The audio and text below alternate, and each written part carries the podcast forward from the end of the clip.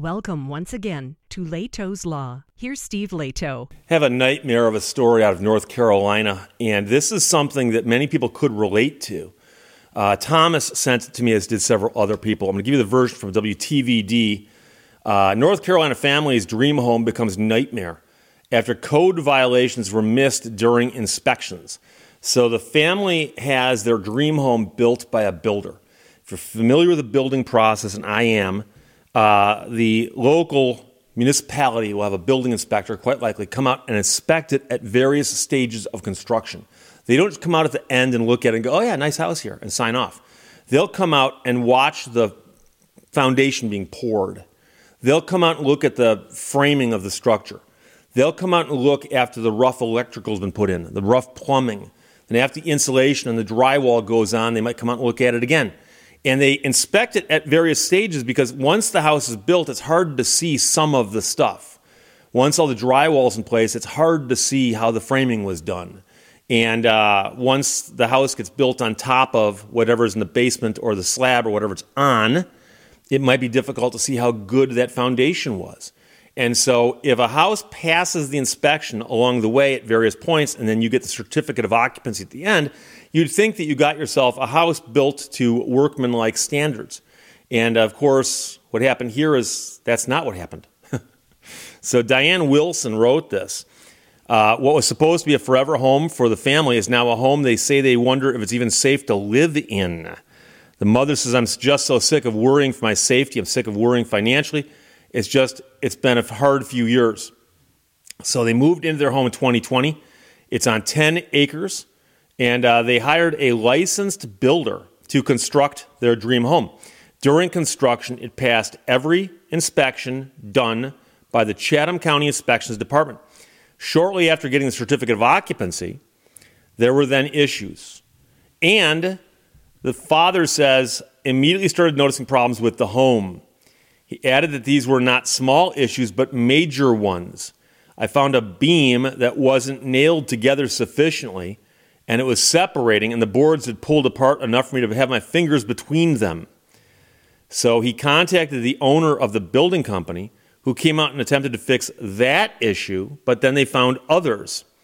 Uh, he said there's humps running through the length of our house and the floor. Tried to work with the builder for several months trying to get that corrected. The family also notified the county about the problems with the home. So the county building inspections supervisor went out to the home and documented more than a dozen code violations, which causes one to ask how did those dozen code violations get spotted today but not get spotted in the inspection process? The North Carolina Office of State Fire Marshal, which oversees the inspectors, also found 15 code violations presumably in their arena involving fire safety. It should have never even got to the framing. It should have been stopped at the foundation, the father says. If we would have been alerted to the issues, we would have reevaluated our builder and contacted an engineer. Instead, the project just progressed. The family walked a TV reporter through the home, showing her all of the code violations, and outside, they pointed even more. Failure to damp proof the foundation, for instance. In the crawl space are several code violations. These ledger strips are another code violation. They're too wide for the size of nails that were used, so it actually didn't penetrate enough. So you can see they are rolling off this beam, and that's what holds your floor joists up. You, you want your floor joists to be held up. Uh, it's and I'm not a builder, and I know this. Another code violation uh, is a beam that is not in the correct place. A load bearing wall is about right here, so this beam is not centered under the load bearing wall, which is causing a hump down the entire house. The piers are drastically overspaced.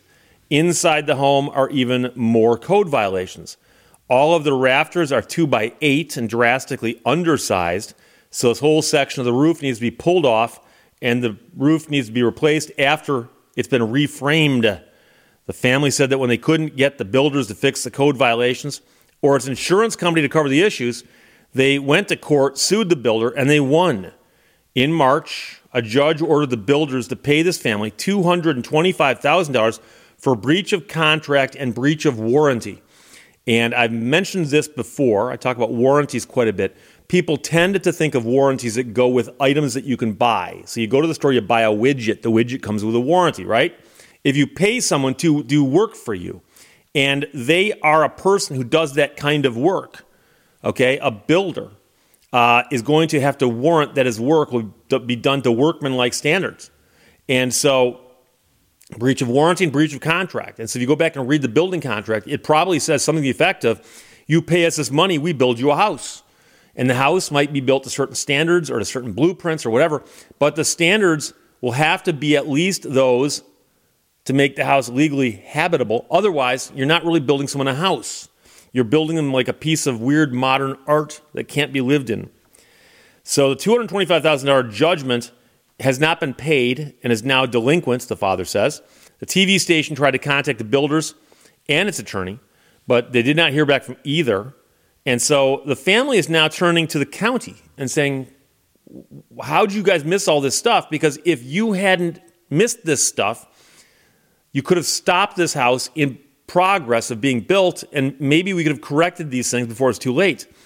So he says they failed us. They failed us every step of the way from issuing the permits to doing their inspections and to finally giving us a certificate of occupancy. Now, the county does not have insurance for this, but in court, the county its inspections department filed for governmental immunity, claiming inspections are simply part of a government function, and the county is therefore immune from any claims by this family. And a judge ruled in favor of the county and dismissed all the claims. And so this gets us back to uh, an example I'm going to give you. And the example might seem a little far afield, but it is actually a, a pretty good one, I think. There's certain kinds of racing, automobile racing. And so, if a racing sanctioning body, if the sanctioning body of a particular race has rules that you have to live by, not just during the race, but what you race with. So, NASCAR requires certain kinds of vehicles Indy cars are different, and so on.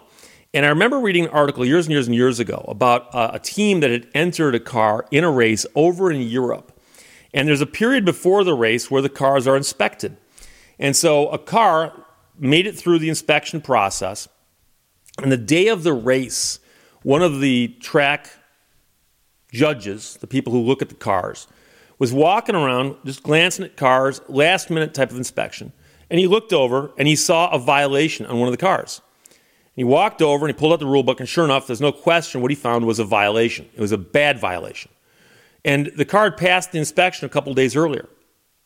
And so this track judge notifies the authorities and says, hey, we got a car down here with an illegal situation going on with the way it's uh, configured. They cannot race until they fix that. So they contact the, uh, the crew chief and all that. They pull the car out of the lineup and now it's just hours till race time. And I remember reading an interview with either the driver or the, the, the team, you know, crew chief, who said, "This is nonsense. The car passed inspection, and we should be allowed to race, despite the fact our car doesn't meet the rules." And they asked the sanctioning body, "What do you say about that?" And the guy says, "It's not our job to catch you. It is your job to follow the rules." And so Interestingly, the county is saying here that, yeah, we come out, we do inspections, but we're not guaranteeing that the work was done to anybody's standards. That's the builder's job. Now, I think the county did screw up here, but I'm not sure what kind of liability they have for that. If you say the county has liability because they missed something during an inspection, you can imagine what's going to happen down the road where things get missed and people say, you know something, these builders are never collectible. I'm just going to sue the county. And so I suspect that almost anywhere in America, this lawsuit would get thrown out based on governmental immunity. But again, the builder is the one who's tasked with the job of building something to code. Now, I can tell you in the past, when I used to do a lot of consumer protection cases that were not lemon law cases, I've sued builders. I've sued a lot of builders. And there's a problem in the industry not that there's so many bad builders out there, but that many of the builders are uncollectible. And quite a few of the builders I dealt with appeared to be operating on such a narrow margin that they quite often had to sign up their next client to get the money to finish their previous job. And it was almost a Ponzi scheme. Almost. So you pay a guy to build a house. He gets the house half built, and all of a sudden the building starts going really slowly for some odd reason, really slowly. And you complain about it, and then he signs up somebody else, gets their deposit, and finish, finishes your job, coincidentally. and so I got a bunch of judgments against builders that were utterly uncollectible because people didn't have money, they didn't have insurance, they weren't bonded, uh, they, they may have been licensed, but they, they weren't collectible. And it's amazing how damages in a case like this can escalate well beyond the point of what uh, uh, a shaky builder can pay for. So the Chatham County manager provided a statement saying, while we greatly empathize with the family and what they've endured in this unfortunate situation, the North Carolina courts found that Chatham County is not legally responsible and therefore dismissed the county from the lawsuit. Courts ultimately ruled in favor of the family against the builders. Family said they can't believe the situation they're left in when it comes to their new home. We thought we had all these safeguards in place. Little did we know that in this situation, we're the only ones that are not protected. And so, unfortunately, uh, I hear about stories quite like this quite a bit. And you might say, Steve, what do you do to protect yourself? All you can do is shop around and vet anybody you're going to hire. And that means ask to see their work, ask to meet their former clients. And I've had people tell me that they hired a roofer who came out and just botched a roofing job. And I said, Well, did you see any of the previous work? No. Talk to any of the previous clients? No. Why not? Well, they had an ad in the yellow pages. They do roofs. I assume they know what they're doing. It says right there, they're licensed roofers. And so I have hired people to work for me. And I've said, Can I see some of your previous work? And I've gone out and looked. I've talked to people. Did you like these people? Did, how, did, did, you, you know, did they work well with you? Did they cause any problems for you?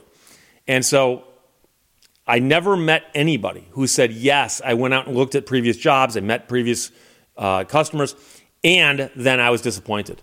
It's always no. I just assumed that they knew what they're doing, and it turns out they didn't. So there you go. But I, I do wonder about how incompetent the building inspectors are if they missed what appear to be dozens of building code violations. Dozens. And I've known guys who are licensed builders, uh, and I've talked to them about this stuff. And I've also walked through a questionable build with a building inspector who just starts spotting things. That's wrong. That's wrong. That a competent building inspector will spot this stuff. A competent building inspector from 40 feet away can tell you whether that's 12 inches or 8 inches over there. So there's something going on. So Chatham County needs to shape up and straighten out its building department because it ain't just the one home. If they did this at this build site, there's a good chance they've missed things at other build sites. So it's a crazy story. Thomas and thanks a lot. Diane Wilson wrote that for WTVD out of North Carolina. Family's dream home becomes nightmare after code violations missed during inspections. Questions or comments, put them below. Let's talk to you later. Bye bye. Thank you for watching Lehto's Law. Mornings would be much better if they came later in the day.